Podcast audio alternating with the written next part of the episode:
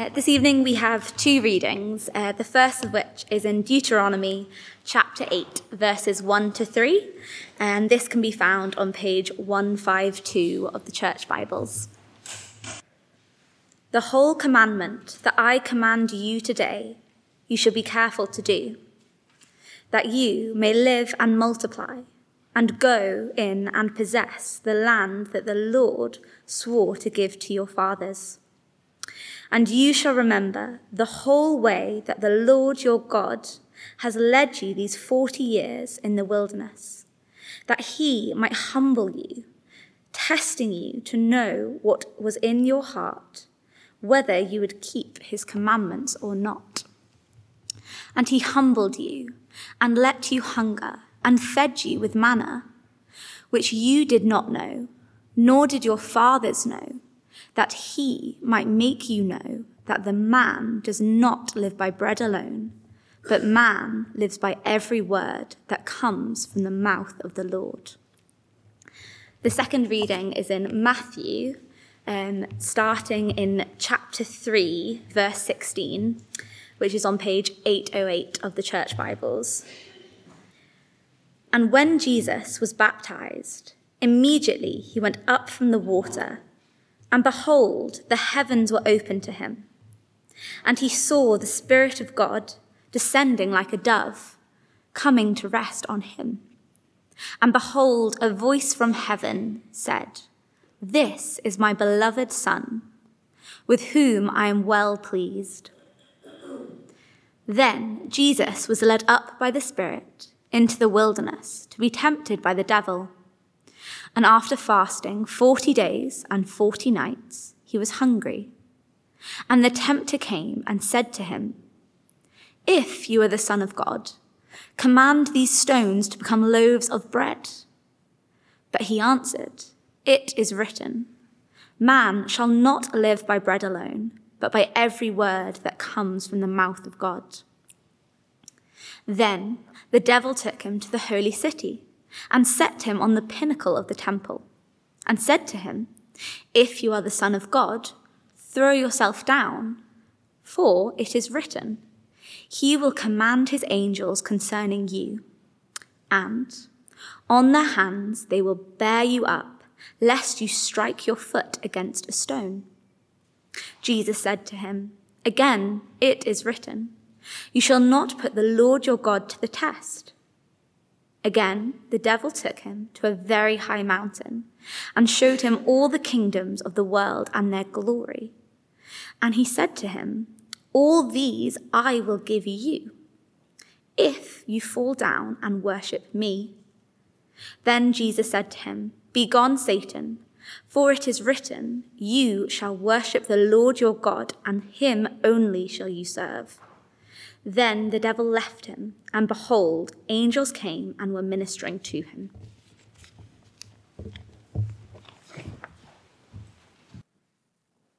Uh, thanks, Ella, for reading for us. Um, my name's Adam. I'm training here at, at, Chalmers, and I also lead the undergraduate student ministry at church. Um, I'd also like to welcome you um, to Chalmers this evening. Um, really good to see all of you. Um, I'll be preaching on just that passage in Matthew, uh, chapter 4, verses 1 to 11. And so please do keep that open in front of you in your Bibles. Um, that's page 809 in the church Bibles. Uh, and before we dive in, let me pray. Um, let me ask God for his help. Let's pray.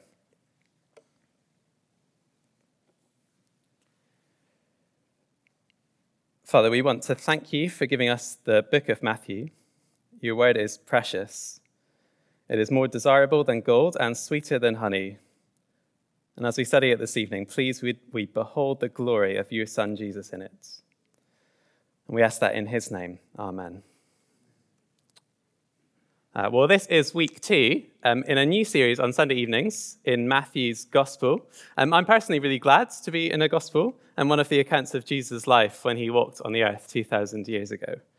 Uh, one of the reasons I'm glad is it will give us a chance to look at Jesus in action and we'll see how he lived, how he interacted with others, and how he experienced life in this world that we're living in.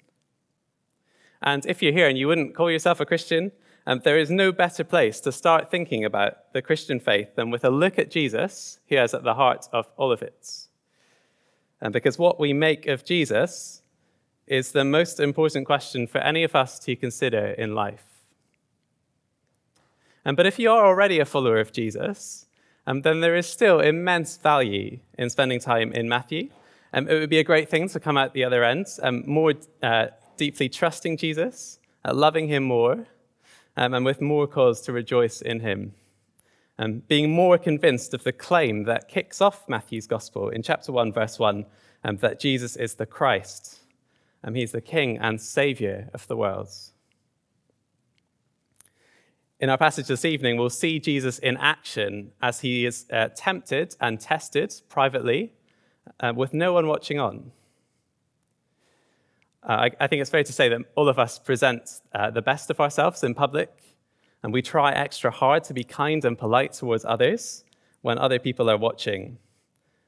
But it's when others can't see what we're doing, or perhaps when we're just with close family, um, that we let down the mask a bit um, and the nasty things like our selfishness, our impatience, our lust, our greeds, um, and our intolerance of others starts to show through.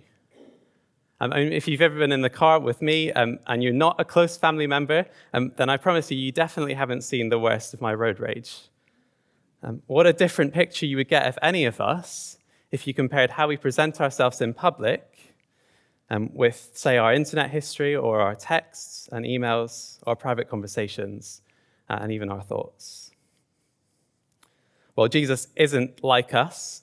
Uh, one of the benefits of reading a gospel is that we'll get to see his consistency played out in history.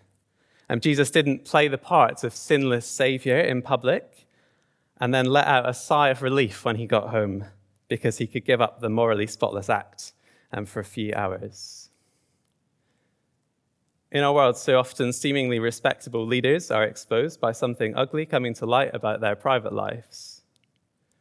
And tonight we'll see Jesus being tempted to sin, uh, completely out of the public eye, no one watching on, and yet he maintains complete integrity. And even in private, Jesus always kept himself unstained by sin. And we've just had in Matthew, uh, we looked at this last week, this amazing scene where after Jesus is baptized, the heavens are open to him, and the Holy Spirit descends on him like a dove, and God's voice announces from heaven, This is my beloved Son, with whom I am well pleased. Um, and you might remember this announcement, it's got two Old Testament references packed in, and which teach us about the identity of Jesus. And the first one is from Psalm 2. Uh, that's the first bit, This is my Son. And the Son in Psalm 2 is the King of the world who will inherit all of the nations on the earth. And then the second bit of the quote, with whom I am well pleased, that identifies Jesus with a character in the book of Isaiah um, called the servants. Um, and through this servant, God said that he would bring salvation and justice to the world. And it'll be helpful for us just to remember this declaration um, from, from the end of chapter 3 as, of Jesus as king and servants um, as background for what we're going to look at this evening. And of course, we can fully trust God when He opens the skies to declare to the world that Jesus is His servant king. Uh, but this testing episode in chapter 4 that we'll be looking at tonight is a kindness to give us an extra dose of assurance that Jesus is totally qualified to fulfill the role. And we saw last week Jesus comes to the Jordan River to be baptized, and not because he had his own sin that needed to be confessed, but because although he was sinless, he was identifying with sinners as the servants um, in Isaiah who would save his people by dying for their sins. Um, well, in light of that, if you've just seen that last week, it would be a big problem if in Matthew 4, when Jesus is tempted, he was exposed as being a sinner just like the rest of us. Uh, you'll have picked up in the reading there that that is not the case, and Jesus passes this test with flying colors. Uh, so let's dive in. The way this passage works um, is there are three tests or temptations. And one of the things that's interesting about this passage um, is uh, the devil is the one doing the tempting. and he wants to make Jesus mess up and sin. Uh, but in that, God has an overarching purpose uh, to test Jesus. Notice that in verse 1. And verse 1 Then Jesus was led up by the spirits into the wilderness to be tempted by the devil. And so it's the Holy Spirit, the Spirit who just descended on Jesus at his baptism. Um, he is the one who leads Jesus into the wilderness to be tested. And worth saying that word tempted, um, it can mean either tempted, so in the sense of sort of being egged on to sin, um, or it can mean tested in the sense of being proven faithful. Um, and I, I, take it both are going on here. Uh, God's will to test Jesus, uh, to show up his godly character, on the one hand, and on the other hand, the devil, he wants to trip him up and knock God, God's plans off course. Um, so this passage is broken up into three tests or temptations, and there's a location change for each one. Um, so we've got three scenes. Uh, here's the first one uh, the test in the wilderness. Um, these are all on the, the back of the service sheets if you want to follow along. Uh, the first test in the wilderness. Uh, and this one is about uh, God's words versus appetites. Let me read those first few verses again um, from verse 1. Then Jesus was led up by the Spirit into the wilderness to be tempted by the devil. And after fasting 40 days and 40 nights, he was hungry. And the tempter came and said to him, If you are the Son of God, command these stones to become loaves of bread. But he answered, It is written, Man shall not live by bread alone, but by every word that comes from the mouth of God. And one thing to get in place uh, at the beginning to help us understand what's going on here is that there is some Old Testament backgrounds um, to this test, and actually to all of the tests. Um, and the background is the wilderness generation of Israelites. Um, so, after in the Old Testament, after God had rescued his people from slavery in Egypt, um, in, in the book of Exodus, Israel wandered in the wilderness um, on the way to the promised lands. Um, this is the generation of Israelites in the books of Exodus up to Deuteronomy. Um, and there are a number of clues in the text that this is the background that Matthew wants us to have in our minds as we read Matthew 4. Um, firstly, there's the location of the testing. Um, Jesus is in the wilderness, um, just like Israel were. Um, but on its own, that one detail is not, not enough. It's not very convincing. Uh, but what's more, both were led there by God in order to be tested and then there's this detail as well that Jesus fasted for 40 days and 40 nights. Um, that's interesting because Israel were in the wilderness for 40 years. And we actually see all of these uh, things summarized in that first reading we had in Deuteronomy chapter 8. Um, let me read that again. Um, I'll pick up at verse 2. Um, no need to turn there again. Uh, Deuteronomy 8, verse 2. Um, and as I read, just listen out for all the parallels with Matthew 4. And you shall remember the whole way that the Lord your God has led you. So there's God leading uh, the people for these 40 years and 40 days in the wilderness, and that he might humble you, testing you, Jesus is being tested, to know what was in your hearts, whether you would keep his commandments or not. And he humbled you and let you hunger, the first test, and fed you with manna which ye did not know, nor did your fathers know, that he might make you know and this is what Jesus quotes Man does not live by bread alone, but man lives by every word that comes from the mouth of the Lord. And this is the passage that Jesus quotes from uh, in verse 4. And in fact, in all three of these tests, um, Jesus responds to the devil by quoting scripture. Um, and each time he quotes from the book of Deuteronomy um, with lessons that God was trying to teach this wilderness generation on the way to the promised lands. Um, so there is a strong kind of wilderness generation background here. Uh, but so what? Um, what? I mean, what's the point of all of that? Well, the point is that the wilderness generation failed um, in each one of these uh, three areas where Jesus is tested. And that's not to say that they're sort of uh, any worse than any other human beings. It's not that we would have done any better if we were in the same position as they were. And actually, they were really privileged. They had God's promises, they had God leading them in the wilderness, they had God's law and Moses to teach them. And yet, uh, with all of those privileges, they still failed. Uh, and I think that is there to teach us, as all humans, um, even if given these amazing privileges um, from God, um, all humans would fail to obey God and keep his commandments. The point is, Jesus uniquely passes the test that all of us would fail. And so I think in Matthew 4, we are getting a mini rerun of Israel in the wilderness, but with a drastically different result. Where Israel failed as God's servant to bring blessing to the world, Jesus succeeds. Um, Deuteronomy 8 told us uh, Israel were hungry uh, and that God fed them with manna, uh, that was bread um, that he sent down from heaven. Uh, and what this whole situation was there to teach Israel, um, it was there to teach them a lesson, and that they don't just live on physical foods, uh, but on every word that comes from God. In other words, food is important, um, but to truly live, uh, we need God's words, to listen to them and to obey them. Um, but the wilderness generation didn't learn that lesson. You can go back and read, um, but we won't turn there now. You can go back and read Exodus chapter 16, um, where Israel grumble about their hunger. Um, and actually, they demand to be taken back to slavery in Egypt, um, more concerned about their stomachs than hearing and obeying God's words. Um, well, what a contrast to Jesus, who is also hungry in the wilderness. And even more amazing, Jesus has the power to do something about it. Um, he could turn stones into loaves of bread. Uh, later in Matthew, he'll feed 5,000 from five loaves and two fish. Um, he is the creator of the universe. Um, but despite the power, um, he demonstrates that he is committed above all to God's words and that he has learned the lesson in verse 4 in a way that the wilderness generation um, really didn't. Man shall not live by bread alone, but by every word that comes from the mouth of God. Unlike the wilderness generation, Jesus lives by God's words. He listens to them, he obeys them, and he knows that God's word is more important even than food.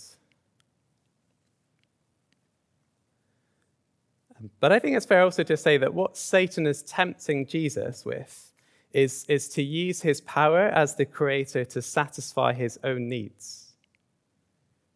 And so I think a part of the lesson that we're to learn as we watch on is that Jesus is able to resist that. He's able to deny himself when he's in discomfort, even though he has the power to do something about it. Um, and let's not forget, Jesus is fully man. Um, yes, he's fully God, but he is also fully man. He got hungry and, genuine, genuinely felt hunger. That wasn't an illusion. Um, and he had fasted for 40 days. Um, Jesus is so devoted to God's word and obeying it that even when it comes into conflict with his own physical desires, he doesn't waver. Uh, I mean, just for a second, contrast that to ourselves. So often, listening to God and His Word falls so far down our priorities list. Um, often, if we're faced with a choice between obedience to God, uh, God's word and what is easy, um, we choose what's easy. Um, but Jesus is not like that. And I take it part of the point is that this prepares us for what's to come in Matthew. Um, later, Jesus will hang on a Roman cross, dying in order to save his people. And when he's hanging there in agony, people will taunt him. Uh, and they'll say this, and this is Matthew 27, verse 40. They'll say, If you're the Son of God, come down from the cross. And it's that same expression um, that Satan uses, if you're the Son of God. Um, and again, like with turning stones to bread, it's not that Jesus couldn't do that. It's not that he couldn't take himself down from the cross, and put an end to his pain and suffering. Um, but he chooses not to. And because to do that would be to give up on the salvation of his people and the salvation of many of us sitting here um, in this room. Um, Jesus is showing here in Matthew 4 then that he has the characteristics to follow through with his mission as God's servant to save his people all the way to the end. He resists using his power to comfort himself, and so he shows himself to be qualified to be the kind of savior that God's people desperately needs. And so that's uh, our first um, scene, the test in the wilderness. Um, now we've got a location change. Um, this is the, the test on the temple. Um, and the kind of theme of this one is trusting um, versus testing God. Um, let's pick up reading again, verse 5. Verse 5 Then the devil took him into the holy city and set him on the pinnacle of the temple and said to him, If you're the Son of God, throw yourself down. For it is written, He will command His angels concerning you, and on their hands they will bear you up, lest you strike your foot against a stone. Jesus said to him, Again it is written, You shall not put the Lord your God to the test. And one of the striking things about this temptation is the devil's uh, tactics. Jesus has just deflected uh, the devil's first temptation by quoting scripture. And so here Satan has a go at using scripture himself as part of his temptation. Um, Jesus, you like the Bible so much? Well, here's Psalm 91. And this is a psalm about God's protection of those who take refuge in him. And what Satan does is really subtle. And so the words he quotes are accurate. And he doesn't misrepresent the content of the psalm. And what he does instead is he takes the truth of the Son that God protects those who take refuge in him, and he applies it in a way that God never intended it to be applied. Um, he tells Jesus to test God, God's promise of protection um, by putting himself in harm's way in order to force God's hand. Um, and just notice, I think this is a different tactic than we, we've seen Satan use before. Um, think of the Garden of Eden. Um, the serpent, so the devil, twists God's words. Um, he actually changes what God had said to cause Eve to doubt and question God. Um, here he does get the words right. He just misapplies them in a way that contradicts what God had said elsewhere in his words. In this case, he's contradicting the command, You shall not put the Lord your God to the test. And again, Jesus shows himself to be faithful um, in an area where the wilderness generation failed. And that quote in verse 7, you shall not put the Lord your God to the test, is from Deuteronomy chapter 6. And there, um, there's actually one final bit of that quote in Deuteronomy 6, which isn't quoted here. Um, if you're taking notes for later, this is Deuteronomy 6, verse 16. Um, you also see that is uh, in the footnotes. Um, this is the verse You shall not put the Lord your God to the test as ye tested him at Massah. That last bit, as ye tested him at Massah, um, that's referring back to an earlier incident um, in the wilderness where Israel are thirsty and they faithlessly test God and demand water. And this is episode, it's recorded in Exodus 17. Uh, and at the end of that episode, we get an explanation of what was going on in the minds of the people in the wilderness. Uh, this is Exodus 17, verse 7. And he called the name of that place Massah and Meribah because of the quarreling of the people of Israel and because they tested the Lord by saying, Is the Lord among us or not? And so here, um, the point is the Lord among us or not? The people doubted God's presence with them and God's provision for them. And so they demanded a miraculous provision of water in order to test whether or not God was really with them. And they should have trusted God's um, but they failed to do that. And by stark contrast, Jesus, um, he doesn't need to run a little experiment on God to see if he can be trusted to do what he says he'll do in his words. Instead, Jesus takes God at his words and knows that if God has said something, then it is absolutely sure. As Jesus begins his ministry and heads toward the cross where he'll die to save his people, well, he doesn't need to kick that ministry off by kicking the tires to see if God is, uh, can really be trusted. And he is all in with God and his promises. And we're not naturally like that. And I think it's fair to say um, we need quite a lot of evidence before we're willing to really take God at his words. We're slow to trust him, for instance, when he says he knows what we need as our Father or we're hesitant to trust that his gospel is the power for salvation to all who believe, um, and that he will save people from all nations into his kingdom. Uh, if Jesus was slow to trust God, as we so often are, I don't think we could have any confidence that Jesus would make it to the end of his mission. I don't think we'd have any assurance that he would willingly go to the cross to die, knowing that he would rise again, as God had said in his words. And so, again, I think we see Jesus proving his credentials to us as the servant king who will save his people. And so that's the second uh, temptation. And for the final one, we move on from the temple to a, a very high mountain. And so, thirdly and finally, uh, the test on the mountain. And this test raises the stakes um, even further. Uh, the focus of this test is faithfulness versus idolatry. Let's read together again. I'll pick up at verse 8. Again, the devil took him to a very high mountain and showed him all the kingdoms of the world and their glory. And he said to him, All these I will give you, if you will fall down and worship me.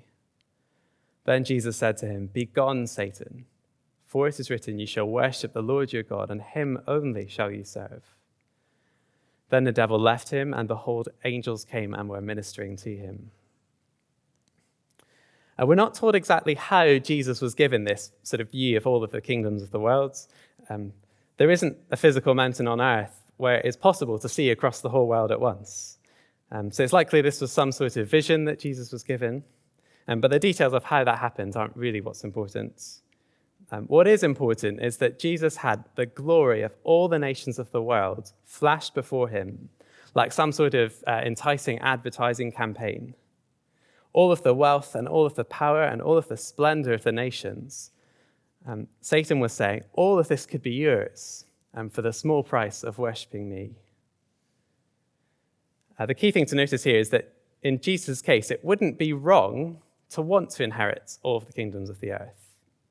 Uh, quite the opposite, in fact. Remember the voice from heaven at Jesus' baptism This is my son, i.e., this is the king from 2 who will inherit all the nations of the world.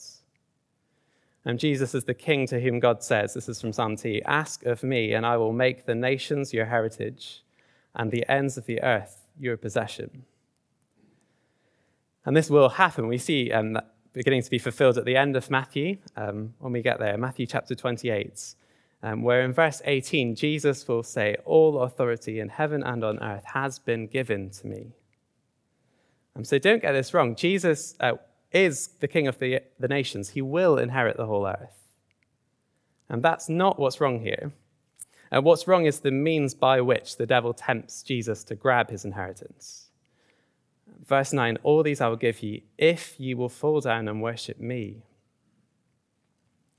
And the devil is offering Jesus what is rightfully his, but he's asking him to commit full blown idolatry in the process.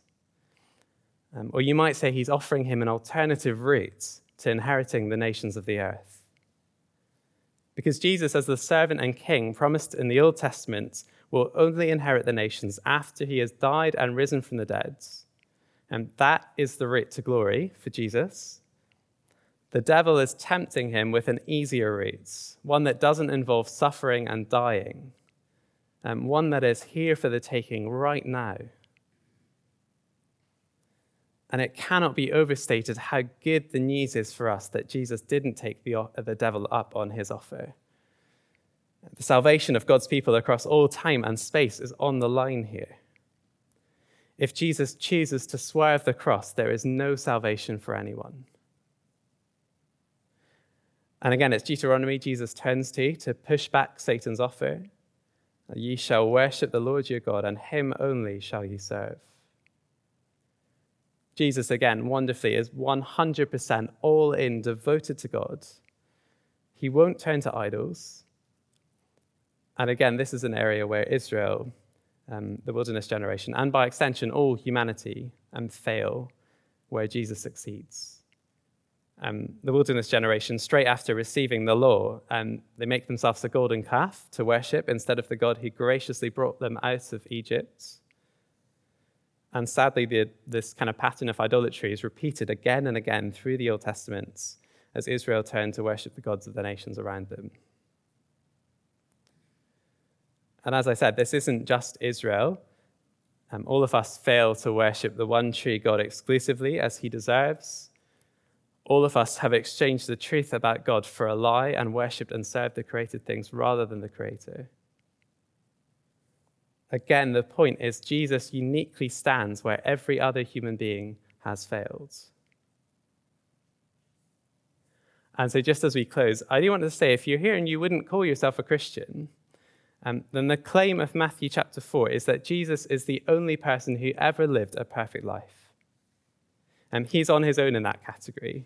Um, all of the rest of us have failed to live the life that God, our Creator, requires of us lives devoted to Him and in obedience to Him. And this means I, I do want to say Jesus is absolutely worth listening to and taking seriously. as Matthew unfolds, we'll move towards Jesus' death on the cross and his resurrection, where he'll save his people. And that is great news for anyone who trusts in him, despite our sin. Um, I'd be really glad to chat with anyone after, afterwards, um, if, if anyone's interested. And as we close, just to kind of pull some of the threads together, um, as we've watched Jesus as God's promised servant king be tested, I think the big lesson to take away is that he is uniquely fit to fulfill his role as servant and king, and that role that, that God announced um, at his baptism. He passes each of the three tests convincingly, and firstly, showing his com- complete commitment to God's word as his priority. Um, and in some ways, this kind of first test underpins the second and the third. Um, in those two, Jesus demonstrates what living by God's word looks like.